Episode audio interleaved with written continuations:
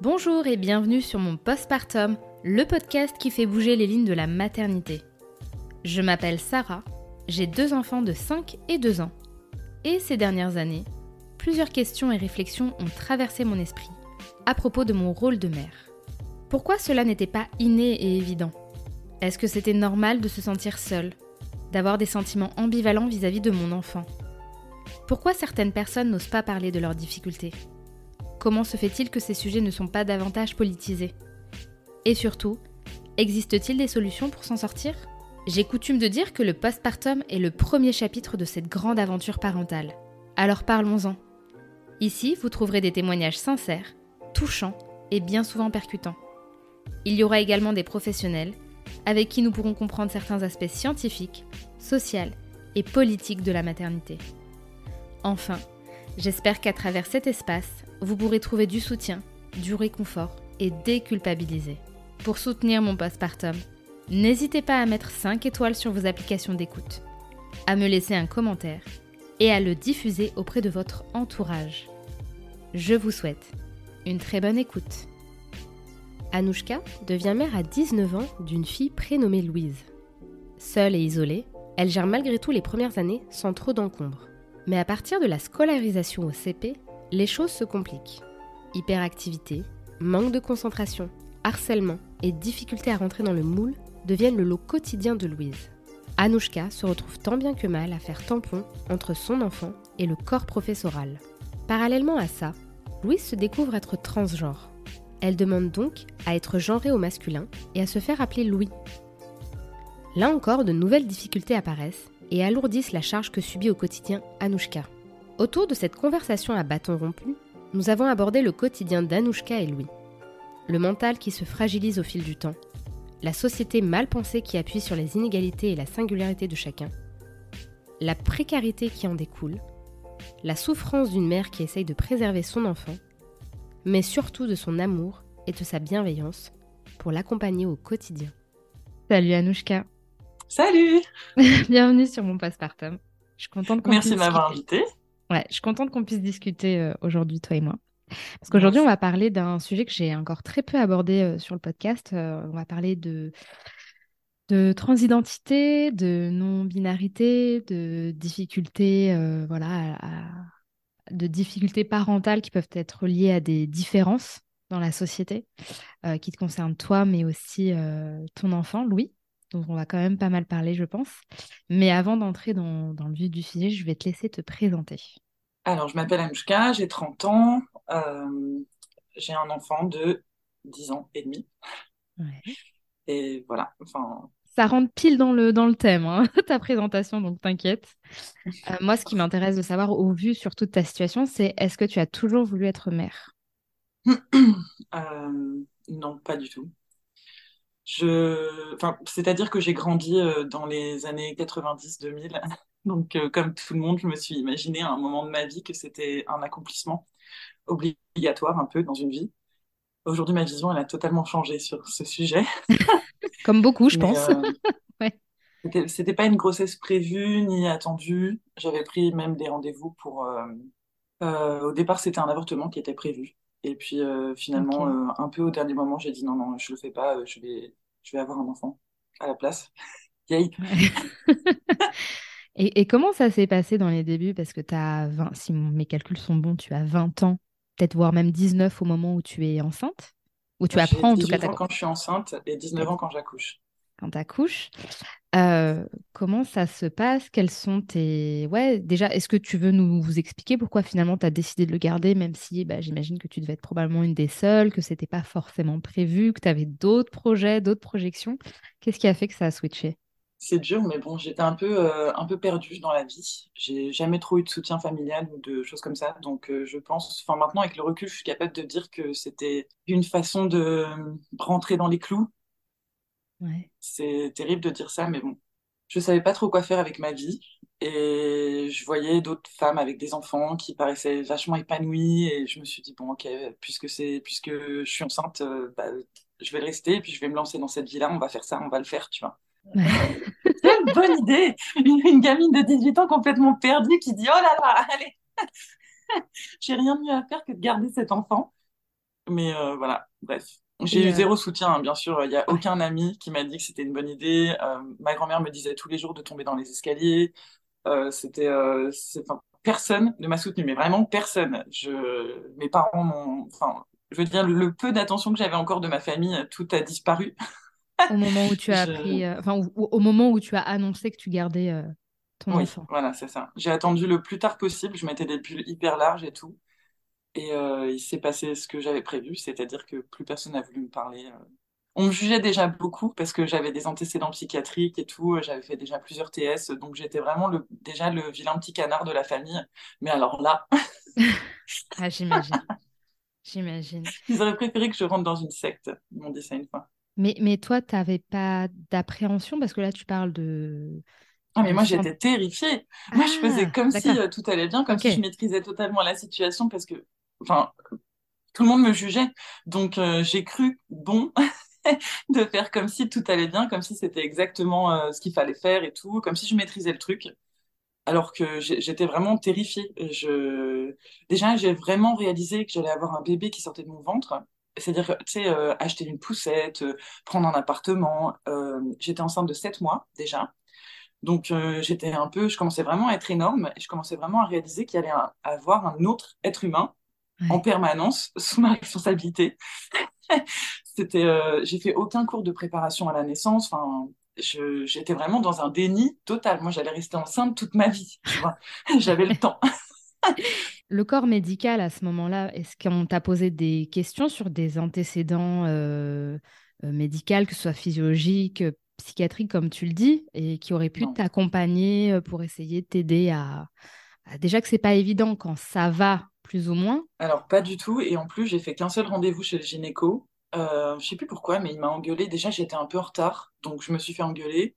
Euh, après, je me suis fait aussi engueuler parce que j'avais pas encore fait de prise de sang. Enfin bon, bref, j'ai passé 20 euh, minutes à me faire engueuler, donc j'y suis jamais retournée, en fait. D'accord. Donc j'ai fait vraiment aucun suivi. C'est-à-dire que je me suis dit, mais je, j'ai... en fait, j'oubliais les rendez-vous. Et je pense que c'est parce que ça m'a, tu sais, ça, ça m'a trigger, quoi, en gros, d'aller le voir. Et, euh, du coup, j'ai plus voulu faire aucun rendez-vous. J'ai fait un suivi post-grossesse, par contre, avec une super sage-femme qui était gentille comme tout, tu sais, la rééducation périnéale et tout. Ouais, ouais. Mais, ouais, non ils n'ont pas trop eu l'occasion de me dire de me faire soigner, en gros. Ouais, j'imagine. j'ai arrêté de les voir très vite. Et là, ce qui m'interpelle, c'est qu'au téléphone, on, a parlé du fait que toi aussi, tu.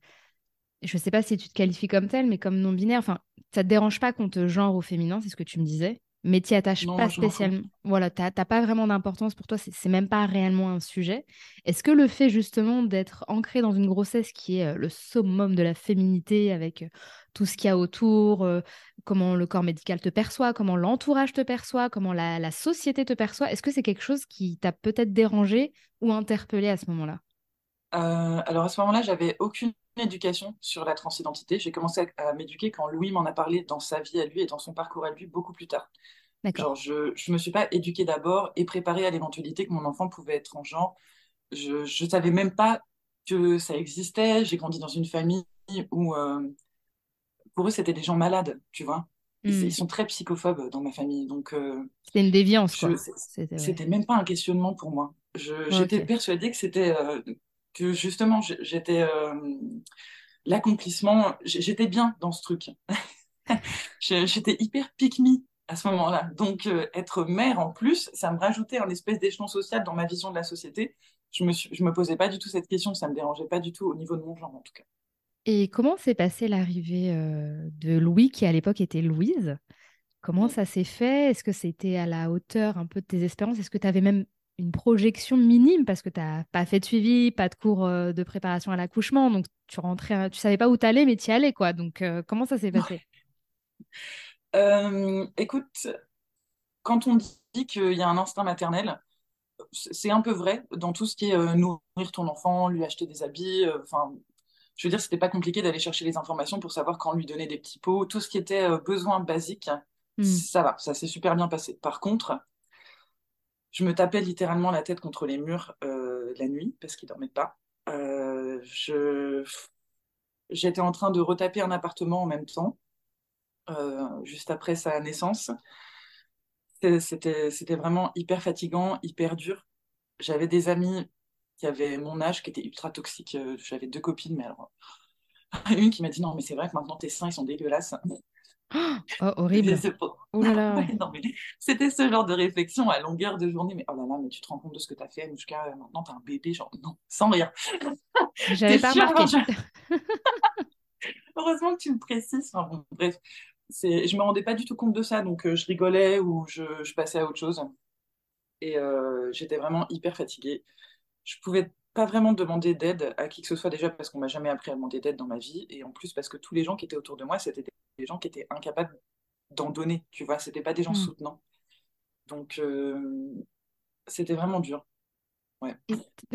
Ouais donc tu as eu un postpartum isolé? Parce qu'en fait en plus à ce moment-là tu es une mère solo enfin dès le début. Il n'y a pas de famille qui se construit euh, voilà, quelque chose, enfin quelqu'un, un partenaire ou même une partenaire qui aurait pu te soutenir, euh, t'épauler et prendre le relais avec, avec votre enfant.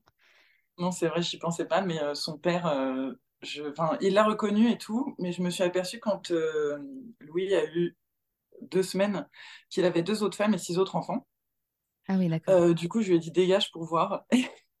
j'étais encore plus seule, mais je j'étais pas assez, j'étais pas assez j'étais très focus sur Louis, donc euh, je m'en fichais un peu que qu'il soit pas là. En plus, il n'était pas très utile, franchement. Euh, je veux dire, c'est mm. pas comme s'il m'aidait à faire l'appart ou quoi que ce soit. C'était quelqu'un qui qui était pas très respectueux, qui foutait rien, enfin qui ça m'a pas ça m'a soulagé limite de mettre fin à cette relation. Donc euh, donc voilà. Mais est-ce que tu as rencontré d'autres difficultés en lien avec ce rôle de mère qui serait en lien avec ton enfant, en lien avec la société et comment ça s'articule bah, dans votre dynamique avec toi et ton enfant? Parce que vous avez quand même des petites particularités. Toi, tu as une sensibilité, lui aussi, tu l'as découvert plus tard, mais peut-être que maintenant, en y réfléchissant, tu te dis, ah bah oui, il, il s'est passé ça, ça, ça, peut-être parce que déjà, il avait cette sensibilité. Comment ça se ça s'exprimait au quotidien? Dans les premières années, hein, je parle. Alors, comme tu l'as dit, euh, c'est venu plus tard. Tant que c'était un bébé, franchement, tout allait bien. C'était jusqu'à enfin, ce qu'il ait 5 ans, allez, jusqu'à ce qu'il aille à l'école, on va dire, jusqu'à ses trois ans, tout, tout allait bien parce qu'on était tout le temps euh, tous les deux, ou alors il allait euh, chez des assistantes maternelles, il a été en crèche aussi. Mhm. Euh, ça se passait bien, ça a commencé à se compliquer quand il a été à l'école. Et on, Enfin, la maternelle encore, ça passait, mais c'est dès qu'on lui a demandé de rester assis sur une chaise toute la journée, en CP. Donc là, ça a été, ça a été vraiment très, très, très compliqué. Euh, à ce moment-là, je commençais déjà un petit peu à être sur les réseaux, tu sais, à comprendre ce que c'était que des relations soutenantes, pas soutenantes. Euh, j'avais commencé un suivi psychologique, donc euh, c'est autre chose. On m'a diagnostiqué borderline une première fois quand j'avais 15 ans, mais tu sais, dans ma famille, comme on ne fait pas ça chez nous, tout le monde a ignoré ce truc et je, je m'en suis aperçue beaucoup plus tard. Enfin, déjà, je m'en suis rappelé et puis même quand on, enfin, je m'en suis rappelé quand on m'a donné mon dossier médical, en mmh. fait et où je me suis dit, mais en fait, euh, j'ai été diagnostiquée il y a très, très longtemps, mais personne ne me l'a dit. Donc euh, voilà. Et oui, donc euh, quand il a commencé à, à plus pouvoir tenir en place, à faire des difficultés, entre guillemets, à l'école, ça, a été, ça a été difficile. Au début, j'étais j'étais du côté de l'école. Enfin, il se faisait engueuler à l'école parce qu'il tenait pas en place et il se faisait engueuler en rentrant parce que tu sais, il me chopait tous les soirs à la sortie de l'école pour me dire oui, euh, euh, votre enfant a fait ceci, votre enfant a, fait cela. Euh, il, a baissé son froc en plein milieu de la classe. il, a, il lance des jouets sur les autres enfants qui ramènent de la maison. Enfin, vraiment. Et moi, j'étais là, mais qu'est-ce que tu fais en fait? Enfin, Pourquoi tu fais des trucs comme ça? Arrête, juste arrête. Et, et j'étais pas du tout éduquée sur j'étais pas tolérante du tout. Euh, mm. ça a été une catastrophe pendant à peu près un an. On a été en opposition totale jusqu'à ce que je commence à, enfin, jusqu'à ce que mon travail psychologique porte ses fruits. Donc, je sois capable de m'écouter, de mm. voir que les comportements qu'on a eu envers moi, c'était pas normal en fait, de bah, de, sans arrêt me dire que c'était de ma faute, tu sais, mes comportements et tout. Donc j'ai commencé à arrêter de lui dire que c'était de sa faute et j'ai commencé à m'opposer à l'école. Et alors là, ouais. Ça a été une, une autre paire de manches, j'imagine. Ouais, Ouais, parce que s'opposer à l'institution, c'est extrêmement compliqué. S'opposer à des mentalités qui sont là depuis des générations, avec des gens qui sont persuadés d'avoir raison, persuadés qu'un enfant, ça doit juste écouter, et c'est tout. Et c'est pas si difficile pour eux, tu vois. Genre, il y a cette phrase qui revient tout le temps c'est pas si difficile, vous savez, madame, euh, d'écouter ou de, ou de ne pas jeter ses jouets sur les autres. C'est un peu validiste quand même, un peu beaucoup même. Mais c'est un peu totalement, totalement validiste. Et j'étais ultra validiste aussi pendant un moment, donc euh, eux-mêmes, ils n'ont pas trop compris pourquoi je changeais de bord euh, comme ça et pourquoi je me mettais à défendre mon enfant, même si aujourd'hui ça me paraît complètement fou de... de... Enfin, j'arrive à comprendre d'où ça vient, tu vois. Mais bon, bref. Donc ça a fait des dégâts sur lui aussi parce que j'ai mis longtemps avant de regagner sa confiance.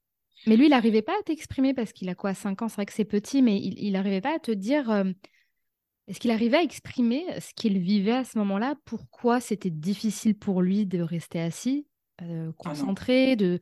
Ah non, il pouvait pas du tout. Euh.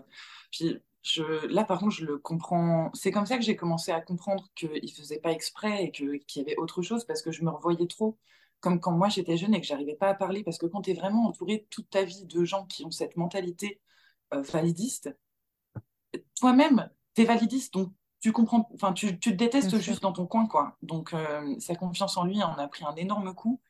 C'était, euh, ça a été super difficile. C'est ces années de construction en plus, donc c'est, c'est des, des, énormes dommages. Mais à l'école, parce que c'est vrai que je, bon, je sais que c'est encore difficile, mais on est quand même de plus en plus ouvert à toutes ces notions d'hyperactivité, de TDAH. Enfin, peut-être que là où je suis, c'est cool, mais c'est vrai que moi, je vois beaucoup d'enfants suivis pour des 10 et tout. Alors, alors aujourd'hui, certes, mais il y a 5 ans, les TDAH, euh, il a fallu que j'aille voir un médecin, mais c'était peut-être euh, la douzième personne que je voyais qui prenait Louis qui a enfin pris Louis au sérieux et qui m'a parlé de TDAH. Enfin, même moi, en fait, j'avais commencé à m'en rendre compte. Donc j'avais fait des recherches et du coup, dès que j'avais le mot TDAH, j'ai pu, tu sais, appeler une pharmacie, demander qui prescrit ce médicament, aller voir ce médecin. Et euh, en 20 minutes, il a confirmé le, diagnostic. il a dit non, non, mais c'est bon. Lui, il l'a. Je lui ai une ordonnance, madame, parce que même lui, il en avait. Tu vois, genre, mmh. Il voyait bien qu'il ne pouvait pas s'empêcher de nous solliciter, qu'il ne tenait pas en place, qu'il partait dans tous les sens. Euh. Avant ça, ça a été un parcours et personne ne prenait ce diagnostic au sérieux. Encore aujourd'hui, alors je ne sais pas comment c'est dans son école primaire, mais en plus son école primaire, c'était une secte. C'est vraiment des gens, il ne faut pas que ton enfant il dépasse du rang. Hmm. Et pour eux, c'est inconcevable qu'il y ait des enfants qui soient différents. Ce qui est super dur parce que c'est une période très charnière dans la construction d'un enfant. Donc, si il sort d'une norme, il va lui-même s'auto-réguler et se faire violence. Ce qui a peut-être été il le va commencer à masquer, en fait. c'est ça. Il va faire du masking. D'ailleurs, je me dis que tous ces enfants qui. Enfin, c'est pas le seul TDAH dans sa classe de l'époque. Hein.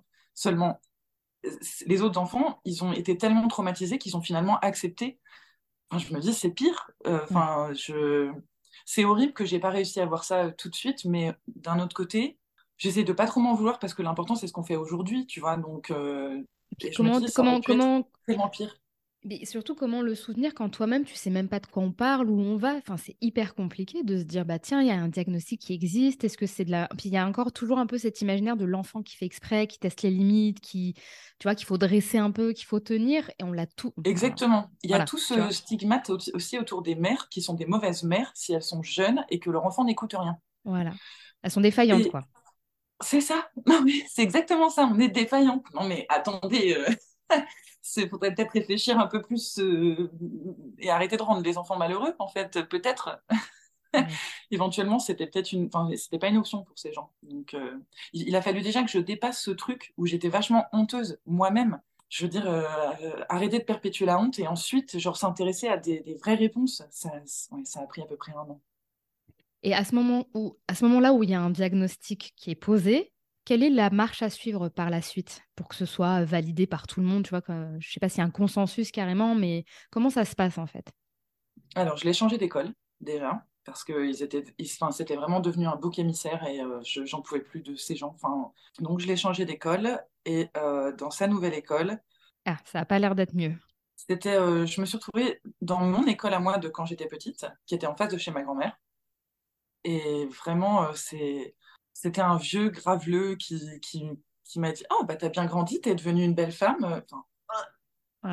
Donc, j'étais vraiment hyper mal à l'aise à chaque fois que j'y allais et je... ils n'étaient pas du tout formés aux enfants, aux, troubles autistiques, au, TDAH, rien du tout. Donc, euh, je me suis un peu un peu beaucoup battu avec eux, donc j'étais clairement cataloguée en mère relou, tu vois, parce que j'étais sans arrêt en train d'essayer de leur expliquer que oui, mais j'étais pas capable de dire les choses calmement en plus, pas assez de thérapie. Donc, euh, je j'étais pas du tout entendue, pas du tout écoutée, euh, Louis non plus, et c'était de nouveau l'enfant euh, perturbateur, tu vois, genre qui faisait exprès d'emmerder le monde. Donc, gros soupir, je l'ai encore changé d'école, et là, enfin, pour son année de CM2, on est tombé, pour son année de CM1, CM2, on est tombé sur une directrice qui était vachement à l'écoute, qui avait entendu parler de TDAH, qui, enfin, vraiment, beaucoup mieux. Genre, elle laissait un peu Louis faire ce qu'il voulait, entre guillemets. Mm. Donc, il y avait des profs qui n'aimaient pas du tout parce que pour eux, c'était inadmissible, tu vois, genre qu'un enfant euh, aille dans le bureau de la directrice pour la, pour la récréation plutôt que d'être mélangé avec les autres. Mais il était trop malheureux, il y avait trop de soleil parfois, il n'était pas... Il me laissait des messages vocaux, euh, parce que je lui ai pris vite un téléphone. Euh, il me laissait des messages vocaux des toilettes en pleurant, en me disant « Maman, je suis tout seul, je j'ai peur, je, suis fatiguée, j'en peux plus, j'en ai marre. Enfin, vraiment, euh, c'était hyper triste. Donc, du coup, il s'est mis à passer toutes ses récréations avec la directrice. Il était super bien, enfin, un peu mieux, on va dire. Mm-hmm. Il y a un maître avec qui ça se passait pas très bien. Je suis allée lui remonter les bretelles. Après, ça s'est un peu mieux passé. Enfin, remonter les bretelles. Attention, euh, pas. Euh, en fait, à chaque fois qu'il me disait ça se passe mal avec un tel ou ça se passe, je vais, enfin, le lendemain matin, je suis au collège et je fais un scandale.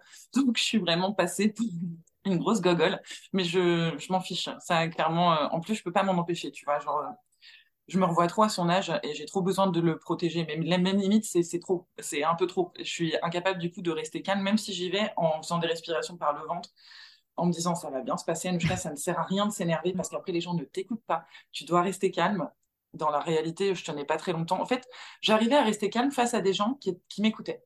Mais dès que tu avais quelqu'un qui, euh, qui utilisait du gaslight où tu vois qui disait oh c'est bon alors là mais, là il y avait plus personne.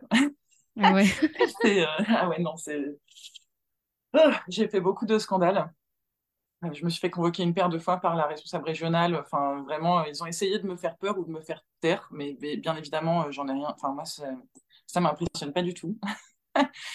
Donc euh, par avoir gain, gain de cause et au cours de l'année de son CM2 c'est là où il a commencé à demander à être genré au masculin de lui-même, du jour au lendemain. Ouais. Enfin, non, pas du jour au lendemain. Il a d'abord commencé euh, en septembre. Il voulait que. Il voulait plus qu'on dise que c'était une fille. Enfin, ça faisait longtemps ça qu'il était mal à l'aise quand on disait. Euh, c'est pour ça que j'ai commencé à dire mon enfant. Et même aujourd'hui, je dis encore mon enfant. Enfin, tu vois, c'est pas genré, c'est euh, c'est neutre. donc même, c'est-à-dire que même dans l'entourage, il a demandé à ce qu'on arrête de répéter que c'était une fille. Et il voulait, qu'on l'écrive Louise avec un point entre le S et le E tu vois, pour que ça fasse, euh, ce soit neutre, non genré. Et qu'on dise elle aussi. Mais euh, est-ce que toi, ça t'a intrigué qu'il soit. Parce que c'est très précis quand même, tu vois, euh, sachant que c'est mm. un, un, Ça a déjà. on a commencé à avoir des discussions là-dessus quand il avait 7 ans, quand il essayait de me dire que. Enfin, il m'a rapporté une fois que les autres disaient que c'était un garçon manqué. Mais je voyais bien, enfin, tu sais, tu le sens quand c'est un truc vrai et un truc pas vrai. Et je savais que c'était pas vrai. C'est ce qui m'a le plus interpellée parce que je me suis dit, oula, si tu me racontes un mytho là-dessus, c'est que tu as quelque chose à me dire. Juste, faut trouver quoi parce que c'est. quel est l'intérêt? Tu vois, genre, je sais que tu as besoin de beaucoup d'attention, mais là, c'est vachement spécifique, euh, tu vois, sur le genre et tout. Et comme je commençais un peu à traîner sur les réseaux, je voyais quand même des parcours de transidentité et je me suis dit, oh, en plus, je crois aux signes. Donc, euh, je me dis que si on m'a amené devant ces questionnements. Alors, du coup, je, on a commencé à en parler. À, je lui ai expliqué qu'on s'en fichait un peu de ce que les autres en, pensaient, du coup, qu'il fallait essayer d'être le plus honnête possible, qu'il pouvait être à l'aise, que j'allais pas le juger et tout. Et il m'a dit, mais je me sens pas trop une fille, je voudrais arrêter de mettre des jupes. Donc, ça, il avait 7 ans. Donc, du coup, je lui ai pu acheter de jupes je l'habillais normal, quoi, si on veut. Il a voulu un style beaucoup plus rock'n'roll. Il a voulu les cheveux courts pour la première fois. C'est-à-dire qu'il voulait se couper les cheveux et puis il me disait plus court, plus court, plus court. Mais, mais je lui disais, mais Louis, plus court. Mais plus court, t'as plus de cheveux en fait. Donc euh, arrête, tu vois. Et euh, non, non, non, il a vraiment voulu les cheveux euh, ultra courts. Je te dis pas la tête que mon entourage a fait quand ils l'ont vu débarquer avec ses cheveux comme ça. Et j'ai été obligée de dire, non, non, mais oui, c'est moi qui lui ai coupé. j'ai participé. Donc euh, voilà, j'avais encore un petit peu peur du. Enfin, je faisais vraiment comme si je m'en fichais du jugement. Or, je m'en fichais pas du tout. Et euh, mais bon, l'important c'était qu'il se sente bien et ça a marché. Il se sentait beaucoup mieux. Il a re-eu les cheveux longs ensuite parce qu'on les a juste laissés pousser. Et le, questionnement a un peu disparu jusqu'à ce qu'ils viennent avec ce, euh, ce vraiment. J'aimerais qu'on arrête de dire que je suis une fille. Vraiment, ça me dérange. Et puis je voyais que, tu vois, il était comme ça. Tu sais, il, se il se mettait un peu en position fœtale ou, enfin, Mm. il, a- il rentrait les épaules. Voilà, c'est ça. Euh, il était vraiment mal à l'aise quand on insistait sur son genre. Donc, euh, du coup, euh, j'ai arrêté moi de le faire et puis je me suis de plus en plus éduquée sur la transidentité. Euh, je lui ai dit que c'était une possibilité, que s'il se sentait un garçon, qu'on pouvait faire ça. Euh, ce jour-là, il m'a dit euh, OK. Il m'a pas dit oui, il m'a pas dit non. Il a juste enregistré l'information. Et c'est plus tard, euh, genre peut-être six mois plus tard quand même, c'est là qu'il a dit je voudrais qu'on dise Yel.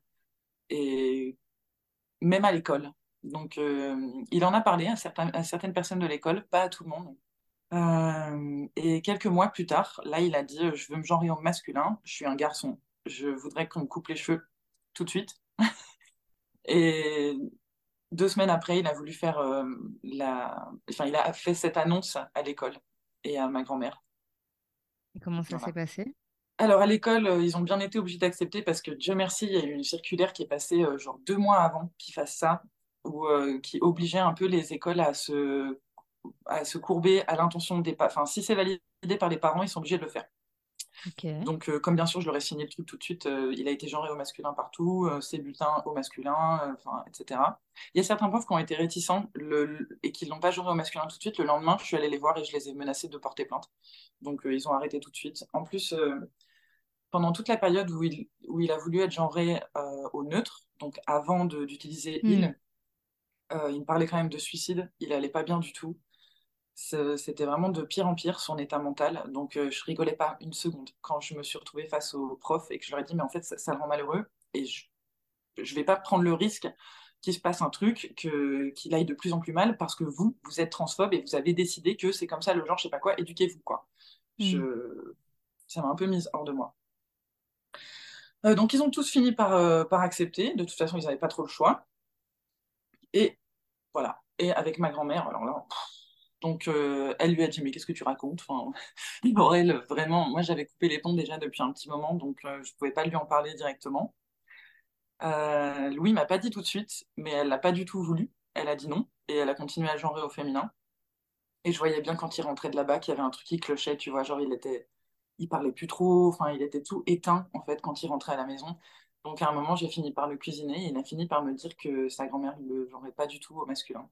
Donc euh, j'ai appelé ma grand-mère, je lui ai expliqué et je lui ai dit, mais en fait, euh, ne refais pas les mêmes erreurs que celles que tu as fait avec nous. S'il te dit un truc, juste fais-le, ça te coûte rien. Enfin, vraiment, j'ai réussi à la convaincre, donc elle, elle est passée au masculin, mais pas sa voisine. Et elle demandait, enfin, je me suis aperçue plus tard qu'elle demandait à Louis de laisser les voisines et tout le genrer au féminin parce qu'elle voulait pas, euh, tu sais, Ouais. provoquer. euh, Des discussions, des remises en question. Elle voulait pas.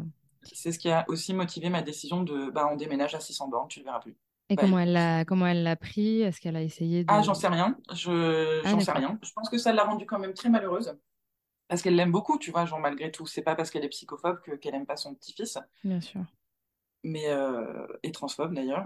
Enfin, et toutes les phobies à la fois, parce qu'elle est aussi raciste, homophobe, enfin voilà quoi. C'est...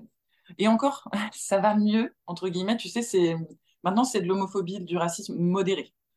Elle dit plus des trucs complètement abusés, mais, euh, toujours pas quoi. Enfin, c'est, toujours pas rentré, malgré euh, le fait qu'on ait eu une relation hyper euh, fusionnelle, ma grand-mère et moi. C'est un peu la seule personne, je la prenais un peu pour ma mère. Donc, c'est un peu la seule personne avec qui j'ai poursuivi une relation dans ma famille. Et j'ai vraiment essayé de l'éduquer pendant des années sur des sujets. Donc, gros échec. Et à un moment, j'ai complètement abandonné. Et puis voilà, ça a été la continuité. J'ai bien fait d'abandonner et de lâcher la- l'affaire parce qu'elle comprend pas, quoi. Et pour Louis, alors, du coup, comment ça se passe au quotidien? Parce que j'ai cru comprendre, euh, moi, je t'ai découverte sur euh, TikTok, où tu en parlais librement et c'était hyper instructif, même parfois très touchant. Enfin, moi, il y a plein de fois où j'ai été hyper émue euh, par toi, Oh, par Louis. Ah bah vraiment, non, vraiment, c'est, il peut être fier d'avoir une mère comme toi. Je, oh.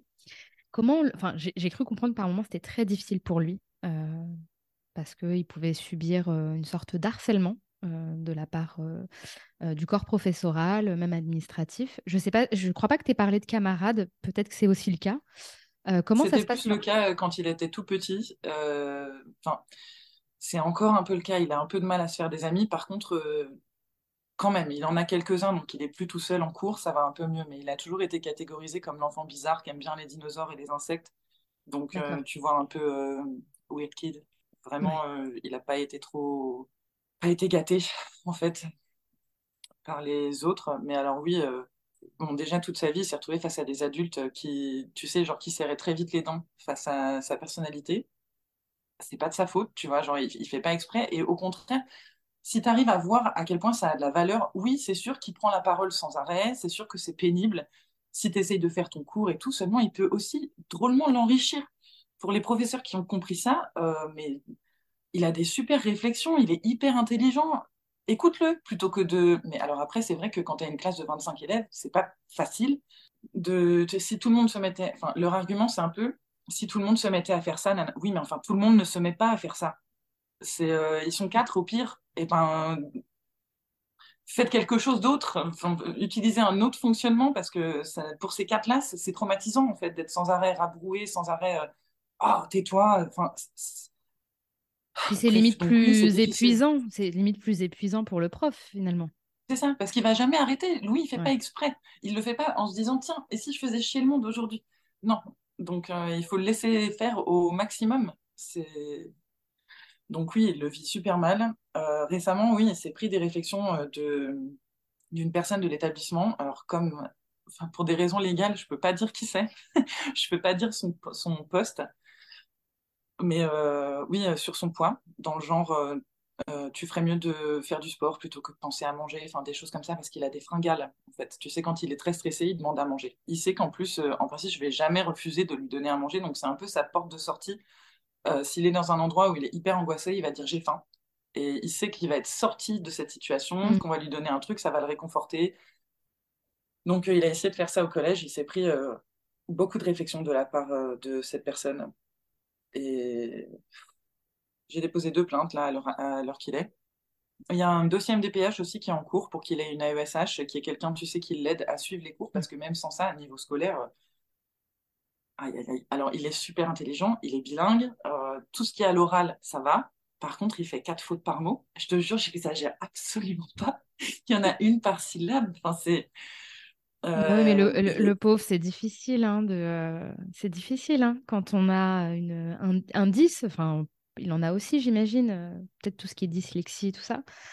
Ben, on est en train de regarder. on va faire un bilan d'ergo dans pas très longtemps pour voir exactement ce qu'il a, pour pouvoir mettre des mots sur après, euh, on est dans un siècle où on va bientôt s'en foutre, en fait. Donc, euh, Après, tant qu'il se fait comprendre, enfin, tant qu'on le comprend très bien, et pour l'avoir entendu, euh, je comprenais très bien ce qu'il disait. Donc... C'est tout à fait audible. C'est... Il s'exprime même hyper bien. On dit toujours, il utilise, il a un vocabulaire de dingue.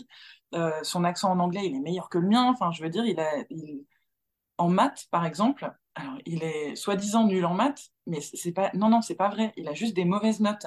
Par contre, tu lui donnes un problème, il va très bien te le résoudre. Pour calculer, enfin, multiplier de l'argent, par exemple, il n'y a aucun problème. il est dans le concret en plus. c'est beaucoup plus utile en plus. Donc euh, non, je sais que c'est vraiment... Euh, il a été tellement traumatisé par l'école en plus qu'à un moment, il voulait plus faire aucun effort. Mais comment lui en vouloir euh, comment lui en vouloir si à chaque fois on le rabroue et on le rabaisse, consciemment et inconsciemment, ben, tu n'as plus envie de faire d'efforts. quoi. C'est ça. Et même après, tu as des profs aussi qui disent oui, euh, bah, moi, je fais, enfin, j'ai jamais fait ça. Ah oui, mais monsieur, les conséquences de ce que les autres font, bah, je suis désolée si c'est vous qui les payez, mais enfin, j'ai pas de mouchoir pour vous, en fait, parce que je suis occupée à, voir comment ça se passe maintenant pour Louis. Donc, euh, juste prenez ça en considération. Enfin, même si c'est pas de votre faute directement, c'est euh, pas de sa faute directement. Par contre, je lui ai dit, je vous vois pas beaucoup dans, faire des manifs pour euh, que ça cesse non plus. Donc, poète, poète, camembert. je, ouais, non, j'ai un peu de mal avec euh, ceux qui. Ou alors, euh, tu sais, ces profs qui disent Oh, moi, on m'a jamais fait de réflexion et tout. Mais je m'en fous pas, Vous n'êtes pas le centre du monde, en fait C'est pas ce que je suis en train de dire. Juste, il y, a eu beaucoup de harcèlement, ça a été très difficile la vie scolaire de Louis, donc maintenant, il faut prendre en considération le fait qu'il est complètement traumatisé, qu'il va dissocier, qu'il va chercher à fuir l'école à tout prix euh, en permanence. Même si c'est pas les profs qui sont responsables directement qui subissent les conséquences, en fait. Oui, parce qu'en réalité, c'est n'est pas les profs directement le problème, c'est tout un système et il y en a qui s'en rendent pas toujours compte. Il y en a plein maintenant qui militent et c'est super et on espère qu'à l'avenir, il va y avoir des changements, des améliorations. Mais c'est vrai qu'il y en a qui prennent tellement le pli qu'en fait, il n'y a pas forcément de et remise puis, ils se défendent les uns, les uns les autres. C'est sans arrêt, c'est toujours la même réflexion, c'est oui, mais vous vous rendez compte, en même temps, si tout le monde se met à faire ça, oui, mais on a beaucoup d'élèves et tout. Je m'en fous, je m'en fous. Je ne suis pas responsable du fait que vous ayez parfois 30 élèves par classe. Je m'en fous, ce n'est pas mon problème. Écrivez une lettre à Macron pour lire. Enfin, je... Moi, je suis pas là pour ça. À chaque fois, tu sais, il dérive. Et c'est pénible, mais c'est pénible. Tu vois, je n'arrive pas à rester calme. c'est un sujet touchy, là. oui. Et, et, comment ça va? Parce que je sais que récemment... Euh, je ne sais pas si tu vas vouloir qu'on en parle, mais je sais que ça a amené carrément des tentatives de suicide euh, euh, il a été hospitalisé euh, pour une tentative de suicide qu'il a fait le 7, euh, le 7 décembre. Et est-ce que vous en avez un peu parlé sur les raisons récentes? Parce qu'il y a eu tellement un passif qu'on ne sait même plus. C'est ça. En fait, ça a été tellement beaucoup, beaucoup de choses que. Enfin, en fait, il m'a dit je préférerais mourir que de retourner à l'école. Et ça faisait plusieurs fois quand même qu'il me, me le disait. Euh, en attendant, tu sais, vu qu'on a déménagé, il a fallu euh, lui recréer un suivi et tout. Donc euh, ça, j'ai fait. Je suis allée voir un nouveau psychiatre. il n'a pas voulu lui parler de ces idées noires-là. Donc j'ai quand même respecté ce qu'il m'avait dit, même si, enfin, tu vois, j'ai toujours le cul entre deux chaises à ce moment-là parce que la dernière fois que qu'il a été suivi, donc il a été suivi depuis cinq ans par une psychiatre, je lui ai parlé à cette psychiatre des, envies, des envies suicidaires qu'il avait, tu sais, genre quand il a voulu être genré au neutre et tout. Euh, elle m'a dit non mais vous savez madame c'est l'hiver euh, enfin vraiment elle l'a pas du tout pris au sérieux donc je me suis dit, ok déjà j'ai beaucoup hésité avant de prendre rendez-vous hors les rendez-vous qu'on a avec Louis. Euh, je viens vous en parler alors qu'il m'a dit non donc j'essaye de et, elle a complètement réduit à néant c'est enfin je me suis dit heureusement qu'il lui en a pas parlé directement parce que si elle lui avait dit oh c'est bon tu vas t'en remettre. Ah oui ça serait allé les très conséquences de ce genre de phrase, euh, c'est donc je me suis dit heureusement que j'y suis allée moi-même. Euh, donc là j'étais un peu, euh, enfin j'étais pas réticente à lui en parler parce que franchement c'est un très bon psychiatre. Par contre je me suis dit ok je vais pas faire la même erreur deux fois et je vais attendre de voir si lui il lui en parle. C'est sa relation avec son psy. Je vais essayer de rester en dehors. Ah oui en plus sa psy la dernière elle l'a fait placer le lendemain où il lui a dit qu'il était transgenre. Donc en février, hmm. il lui a dit, au fait, il faut que je vous dise, je vais être genré au masculin, je m'appelle Louis, euh, ça fait longtemps que je sais que je suis un garçon.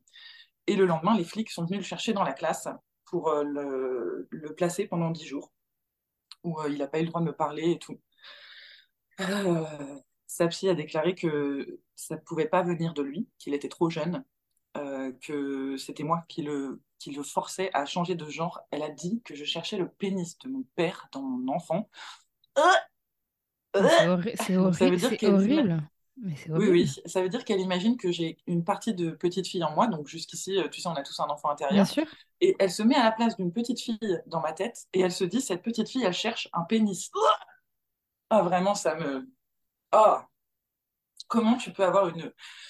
Hum, c'est détraqué. C'est vraiment pour moi des raisonnements complètement détraqués euh, de, dire des trucs comme ça. Donc, euh, bon. Et, du coup, pour en revenir à Louis, c'est ce qui fait qu'il a beaucoup de mal à faire confiance à un psy maintenant. Je comprends. Donc, euh, on y est allé en disant Je suis transgenre, qu'est-ce que vous en pensez? Et tu sais, je le vois le regarder comme ça et attendre sa réaction. et donc, mais avant de lui faire confiance et de lui parler de ses envies suicidaires, ça, ça prend du temps. Je comprends. Du coup, euh, j'ai trouvé des dessins qu'il a fait, Louis, avec euh, des scénarios. Tu sais, genre, il se dessine au-dessus d'un pont en disant Je meurs ou je ne meurs pas, point d'interrogation.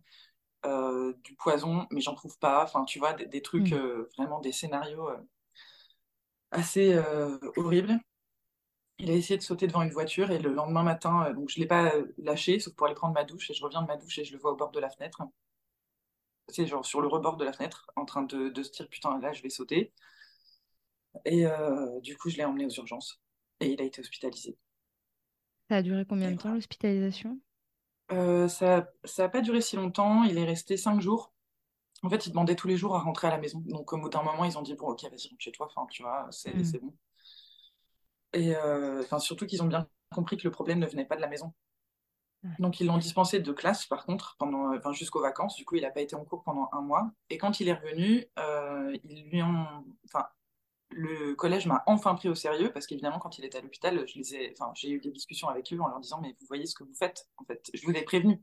Personne ne nous a écoutés. Et maintenant, on en est là. En fait, un jour, il va pas se rater. Donc, c'est, c'est hyper grave.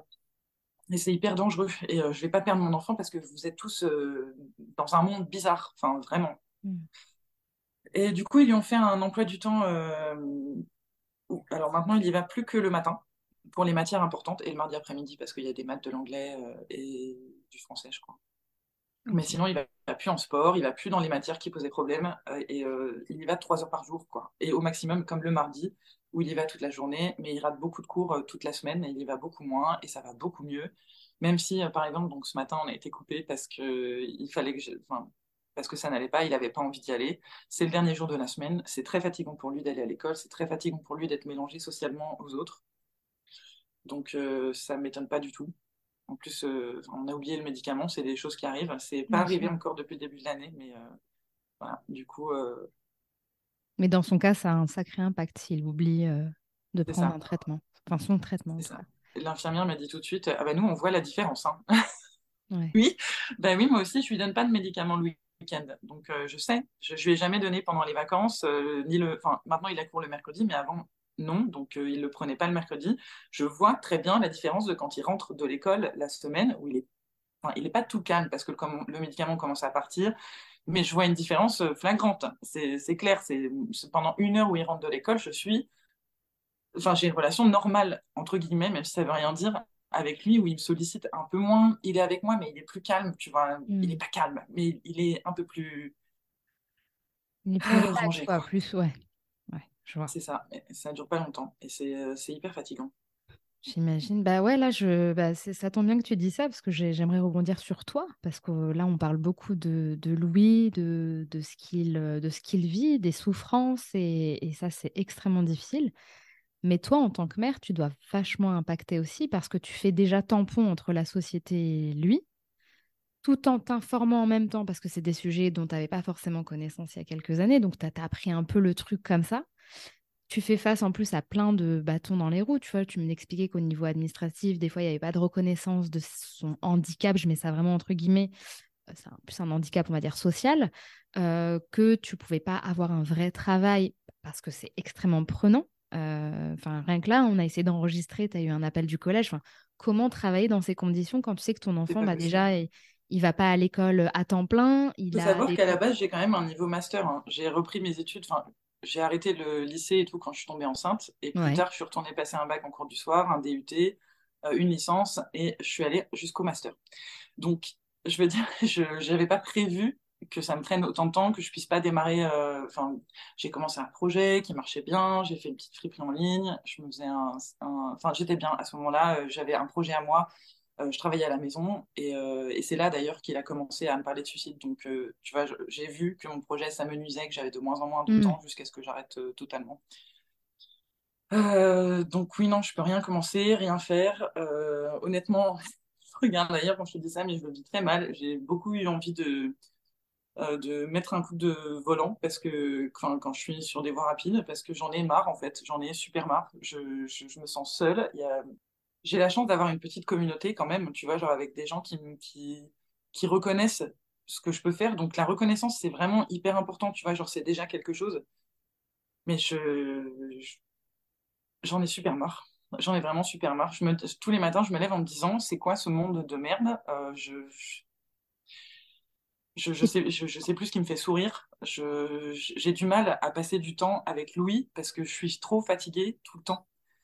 Donc, euh, on essaye de faire une activité tous les deux, trois jours. Donc, par exemple, hier, on a fait des, des sablés fossiles, des sablés avec des pattes de dinosaures dessus. Enfin, on regarde des films. Euh, on, fait des trucs ensemble, tu vois. Mais je... toute l'énergie que j'économise toute la semaine, je peux l'utiliser que pour ça.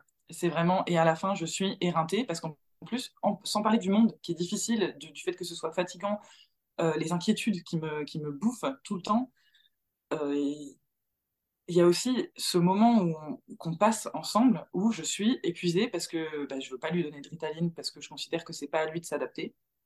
Du coup, je suis éreintée à la fin.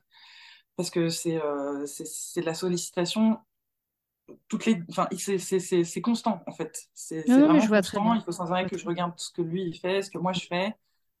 C'est c'est pas un moment de base enfin je sais pas si les, vraiment les moments de base ça existe parce que je vois d'autres mères qui galèrent aussi mais je vois aussi que des fois leurs enfants elles elles les ont pas sans arrêt sans arrêt sans arrêt dans les pattes comme moi et je, je suis là genre c'est quoi? Il est possible d'avoir des temps off? Pendant les vacances, là, pour la première fois, j'ai craqué. Je lui ai donné de la ritaline euh, trois jours. Parce que vraiment, je, je devenais en fait tellement désagréable. Je ne pouvais plus supporter le moindre bruit. J'avais envie de pleurer tout le temps. Je, Bref, donc j'ai craqué. Je lui ai donné de la ritaline. Et effectivement, ça s'est beaucoup mieux passé. J'ai pu me reposer même s'il était là. Puis j'ai tellement l'habitude d'être constamment sollicitée que j'ai le moindre, la moindre journée de repos, ah bah c'est bon, je suis repartie pour. Euh, hmm. c'est bon. Ouais, ton seuil de tolérance, il est beaucoup plus large que la moyenne vu que tu as été habitué entre guillemets, à ça depuis une, dizaine d'années. Je me disais que j'étais pas patiente, mais c'est pas vrai. Je suis en fait hyper patiente. C'est juste que comme c'est vraiment tout le temps, euh, je. Ouais, c'est ça, bah ça, ça épuiserait n'importe qui en fait. Enfin, je, je vois même pas comment on peut s'imaginer euh, alors que c'est même pas sa faute. En réalité, c'est juste que la société n'est pas adaptée. Il y a d'énormes sentiments de culpabilité qui surviennent quand je m'en prends à lui, alors que c'est pas de sa faute. Mais je peux pas, moi non plus, m'empêcher de, euh, de, de, tu vois, genre, ah, je me, je me mets les mains euh, autour de la tête et, des fois, je peux plus juste et je me, je me suis des fois retrouvée sur le sol à pleurer parce que je j'en pouvais plus, tu vois, genre c'était trop et lui il comprenait pas ce qu'il avait fait de mal, il avait absolument rien fait de mal. C'est juste euh, c'est trop, c'est trop de sollicitations. Donc euh, j'ai mes propres troubles aussi. Mais il n'y a aucun relais, je veux dire, est-ce que tu as des amis qui comprennent la situation et qui parfois bah, peuvent t'épauler, ne serait-ce que venir faire une activité, ou alors euh, des professeurs ou des activités extrascolaires qui plairaient à Louis et qui l'aideraient. Les euh activités extrascolaires, c'est pas possible parce que à chaque fois ça se, ça se passe mal avec lui. Euh, c'est soit les adultes qui sont pas formés, soit avec les autres enfants où ça se passe mal. J'ai essayé de l'inscrire au théâtre, j'ai essayé de l'inscrire en individuel à la guitare. De lui faire faire du basket, du Karaté aussi, on, a essayé plein de trucs, mais au bout de deux, trois cours, c'est, il me dit, je suis désolée, on va pas pouvoir garder Louis parce qu'il s'agit trop, parce que c'est, trop compliqué. Donc euh, ça, c'est non, déjà. Euh, ensuite, euh, alors, avant la fin de l'année dernière, avant, avant 2022, c'était pas possible non plus parce que donc jusqu'à mes 26 ans, j'ai eu des amis, mais qui étaient vachement jeunes déjà. Donc à 24 ans, tu vas pas garder le gamin de ta pote. Euh, surtout avec le cercle d'amis que j'avais qui n'était pas soutenant, pas... Enfin, c'est des, hmm. des, gens qui, qui venaient euh, me voir et tout, tu vois, mais c'est pas des gens qui allaient me dire, euh, tu sais quoi, prends un week-end. J'avais vraiment besoin de ça, tu vois. je, c'était j'avais j'ai eu une personne qui l'a fait dans ma vie je vais essayer de pas être injuste qui m'a donné du temps et tout mais déjà c'était une période où j'étais pas bien du tout donc j'ai un peu abusé de ce temps parce que je me mettais à fuir complètement la maison je, je voulais plus être chez moi, je voulais plus être un parent. Donc euh, ça a vite été trop. Euh, à ce moment-là, en plus, euh, donc j'étais à la fin de mon master, j'essayais de sortir dès que je pouvais, je, buvais un peu trop, j'avais pas encore commencé la thérapie, j'ai fait un gros burn-out et cette personne, elle m'a dit non mais là par contre je peux plus. Et elle a coupé les points avec moi, a raison, tu vois, genre je comprends ses raisons aujourd'hui. J'en voudrais plus jamais dans ma vie de cette personne parce que bon, tu lâches pas quelqu'un parce qu'elle elle essaye de se suicider, mais bon, donc, euh, du coup, après, il y a eu quatre années de solitude totale euh, où euh, j'ai des, contacts, j'ai des relations, des amis aussi, mais je veux pas forcément les voir en vrai. Déjà, j'ai beaucoup de mal à faire confiance aux gens. En plus, je me dis que si jamais je laisse encore de nouveau quelqu'un rentrer dans ma bulle avec lui, il va se reproduire exactement la même chose et j'ai super peur, donc je laisse pas trop les gens rentrer dans ma bulle. Et là, depuis l'année dernière, euh, j'ai quand même un, ami qui devient un peu mon meilleur ami, euh, avec qui, enfin, tu vois, on a été passer Noël euh, chez lui. il est revenu avec nous passer 15 jours ici. L'année dernière, on l'a fait. On, a commencé par se voir à la Pride ensemble. Enfin, c'est la première sortie qu'on a fait ensemble et là où on s'est rejoint, parce que c'est quelqu'un qui habite en Suisse.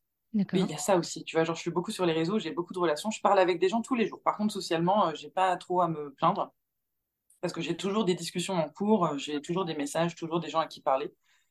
Euh, par contre, tu vois, ça reste très virtuel. C'est pas des gens qui Mm. vont passer ici, euh, m'aider à faire mon ménage, ou enfin, tu vois, des trucs euh, de base, ou me faire une fois à manger de temps en temps. Enfin, tu vois, un truc qui pourrait m'alléger euh, les jours où je peux pas, en fait. Donc, euh, je suis vraiment contente d'avoir rencontré cette personne. Euh, parce que justement, cette personne, elle fait ça. Elle m'aide à ranger ici. Donc, au début, c'était un peu compliqué parce que j'avais du mal à demander euh, qu'il arrête de, de laisser ces trucs traîner, tu vois. Euh, C'est, euh, alors, attention, je le genre au masculin, mais c'est quelqu'un qu'on peut genrer au féminin aussi. Enfin, tu vois, c'est, c'est quelqu'un qui est aussi hyper déconstruit sur les luttes féministes, antiracistes, tra- de transidentité, enfin, de- qui, qui a l'esprit ouvert, tu vois. Et réellement, pas quelqu'un qui fait genre. euh, Du coup, euh, du coup, ça va. Euh, c'est quelqu'un qui supporte très bien le fait que je peux parler en étant énervé, qui va pas arrêter de m'écouter parce que je suis vénère, en fait. Donc ça, c'est va- vachement appréciable. Et, et du coup, non, depuis, depuis quelques mois, j'ai quand même un espèce de relais, quelqu'un qui partage même le fardeau Louis, si on veut, même si Louis, c'est pas un fardeau. Parfois, ça peut sembler un fardeau et et je suis plus toute seule, en fait. Mm. Donc euh, ça, ça fait vraiment du bien. Bah, j'imagine. Tu m'étonnes. Ouais, c'est cool. Et comment tu te sens là? Parce que de ce qu'on s'était dit, de ce que je vois, la situation, bon, y a, ça avance petit à petit. Mine de rien, ça avance lentement. Mhm. Euh, ça, ça peut des fois te donner l'impression que tu stagnes et que tu es seul contre tous, un peu. Euh, comment tu te sens maintenant par rapport à ton rôle de parent? Je vais plutôt dire ça maintenant. Euh, de parent euh, par rapport à Louis, par rapport à la société. Je me considère comme une réellement bonne mère pour Louis, parce que tu sais, avant, je disais que j'étais une bonne mère parce que je lui donnais à manger et que je répondais à ses besoins primaires, mais jusqu'à mes 25 ans, ça me suffisait. ouais, Mais à un moment, non, non, j'ai vraiment capté que je voulais pas être comme ma mère déjà, et ouais. je, je voulais pas être, enfin, tu sais, cette présence euh, qui fait qu'il se sent pas en sécurité chez lui. Donc, euh, quand je me suis rendu compte que, ça- que c'était parfois le cas, euh, je, j'ai, enfin, tu sais, genre, j'ai eu une réelle remise en question et c'est comme ça que j'ai décidé. D'ailleurs, c'est la seule personne finalement qui m'a convaincue d'aller chez un psy. Enfin, non, c'est pas Louis qui m'a dit euh, Maman, faut que tu ailles consulter, hein, c'est à 6 ans. non, non, mais c'est, c'est pour lui que j'ai commencé ça. Ouais. Et, et non, aujourd'hui, la première fois que je me suis dit que j'étais quand même une bonne mère, hein, euh, j'avais 29 ans, juste parce que j'écoute mon enfant, tu vois. Mm. Et Ce parce qui est que déjà beaucoup. C'est ça. Et parce que bah, je crie comme toutes les mères, tu vois. Par contre, je vais le voir et je m'excuse. Et on en parle et je lui dis, je suis désolée, je suis vraiment fatiguée, c'est pas de ta faute. Enfin, tu vois, des, des trucs qui me paraissent hyper basiques aujourd'hui. Par contre, les premières fois que je l'ai fait, c'était dur. Oh là là. C'était euh, c'était vraiment difficile, tu vois, parce que j'ai pas été élevée comme ça du tout. On m'a pas du tout appris que c'était la bonne méthode, alors que c'est la bonne méthode. En, tout cas, aujourd'hui, j'en suis persuadée dans ma réalité à moi, c'est le cas. Il y a encore des gens qui pensent qu'il faut pas s'excuser, qu'un enfant, ça doit obéir, l'autorité, mais je, je, je vois plus du tout, du tout les choses comme ça. Et euh, non, aujourd'hui, je considère que, je sais pas, je dirais ça fait trois ans, quatre ans que je suis un, un bon parent. Et je suis là, en fait, tout le temps, quoi qu'il arrive. Et il me dit qu'il y a le moindre problème, je débarque tout de suite et je- ouais, je le protège.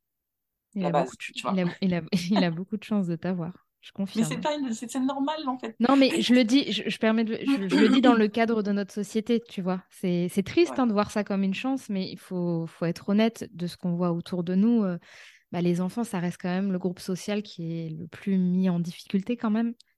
C'est clair. Même dans, Et puis alors, tout en restant dans la euh, norme. Alors, un enfant qui cumule euh, des particularités, bah, tu vois, c'est, une horreur. Donc, euh, c'est pour ça que je parle de chance, de chance même si en réalité, euh, si on veut voir le truc dans l'autre versant, bah, c'est triste.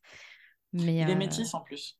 ouais, donc Donc, ça euh, rajoute. alors, il est, il est métis très clair, donc il n'a pas subi beaucoup de racisme dans sa vie, mais je sais qu'il y a énormément de racisme dans cette société. Il y a des tas de souffrances qu'il va avoir que je pourrais pas comprendre. Je peux juste l'écouter, tu vois. Et ouais, il y a ça en plus du reste. Donc, il, il est métissé, euh, euh, il a un handicap parce que le TDAH est considéré comme un Mhm. handicap. Il est transgenre, il les cumule, tu vois, aux yeux de la société.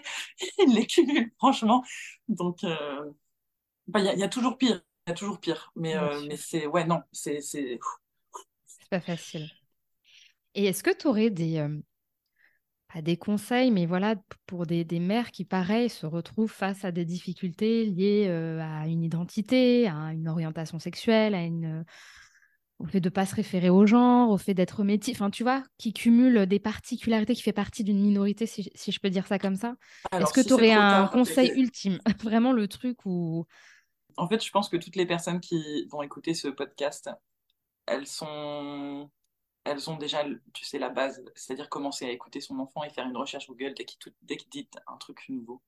Euh, je pense que c'est des personnes qui regardent les bonnes séries, euh, qui sont attirées par les bonnes informations, donc euh, je pense pas pouvoir apprendre quoi que ce soit. Juste, ouais, écouter.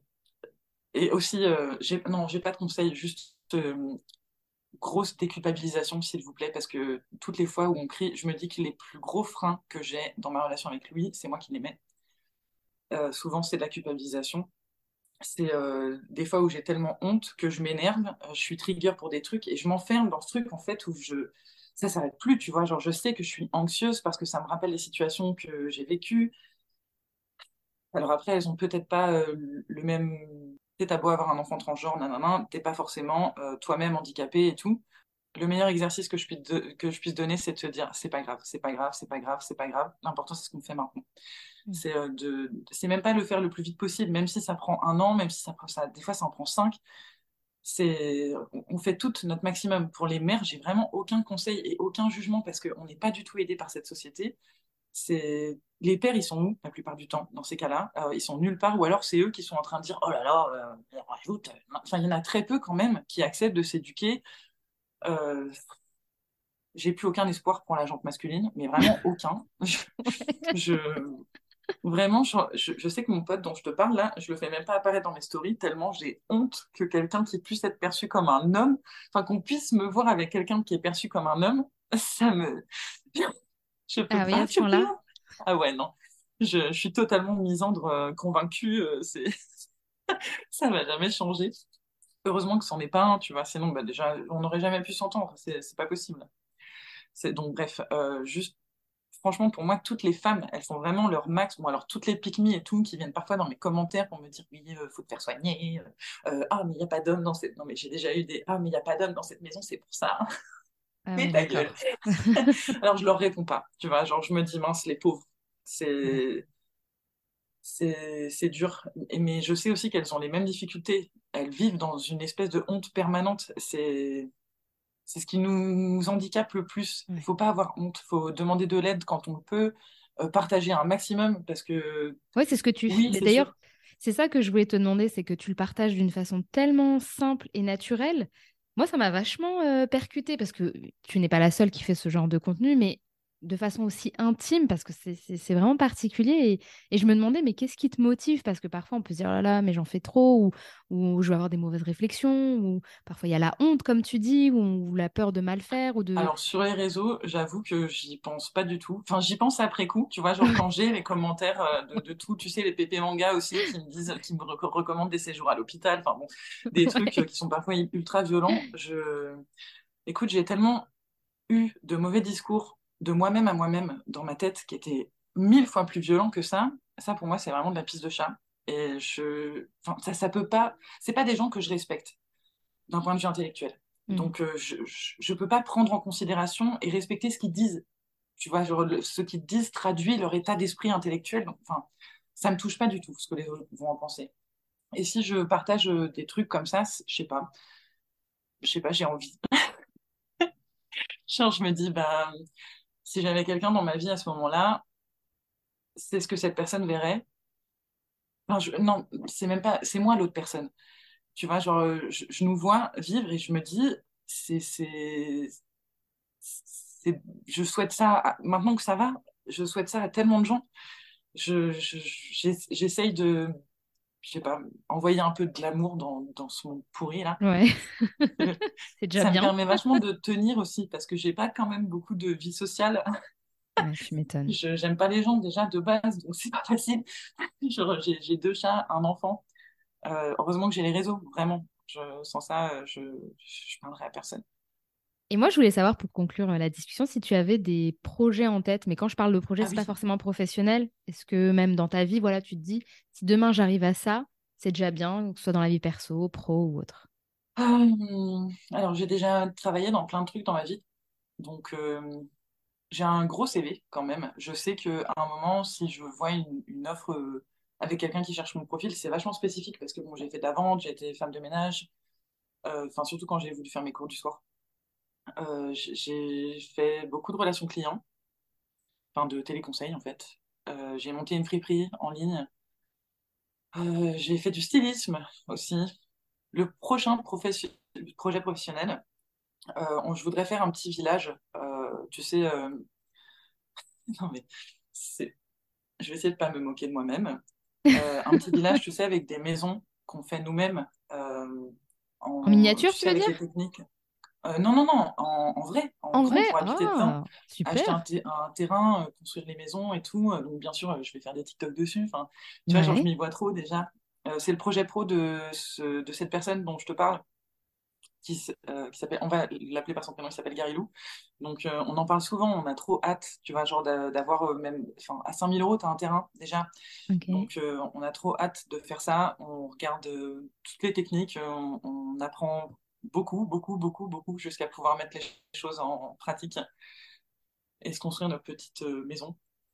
Voilà, c'est le prochain projet professionnel. Et aussi, on voudrait euh, monter une petite entreprise. Euh, on a ramassé plein, plein de quartz. On a un peu investi, mais alors vraiment pas beaucoup, euh, pour fabriquer des pendules, des choses comme ça, tu sais, des trucs. parce que je suis très tarot. Mmh J'avais vu ça. je tire beaucoup moins les cartes qu'avant. J'ai eu un gros éveil spirituel l'année dernière, après une rupture qui m'a coupé l'arbre sous le pied. Je ne m'y attendais pas trop, mais bon, bref. c'est complètement, c'est très euh, embarrassant comme, euh, comme relation, vraiment, ce qui s'en foutait. Bon, vraiment ridicule, mais en tout cas, ça a provoqué un éveil spirituel et je me suis intéressée à tout ce qui était euh, numérologie, cartomancie et tout. Mm. Donc voilà, on voudrait lancer un petit, un petit site, pas un truc énorme, tu vois, mais bon, pour, pour voir. Ouais, bah, c'est cool comme tous ces petits projets. Bah ouais, c'est super. J'ai hâte de voir ça, de suivre ça sur, sur TikTok en tout cas.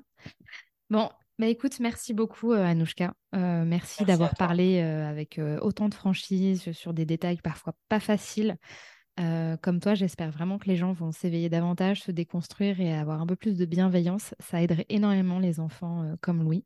Parce que n'oublions pas que les enfants d'aujourd'hui sont les adultes de demain et que c'est hyper important de, voilà, de, leur donner les, les, outils pour avancer dans la vie et, et être juste heureux. quoi et arrêter de se traumatiser euh, indéfiniment de génération en génération. C'est aussi très important. voilà. Bah écoute, à bientôt Anouchka. Merci beaucoup. Passe une bonne Merci beaucoup. Salut. J'espère que cet épisode vous aura plu.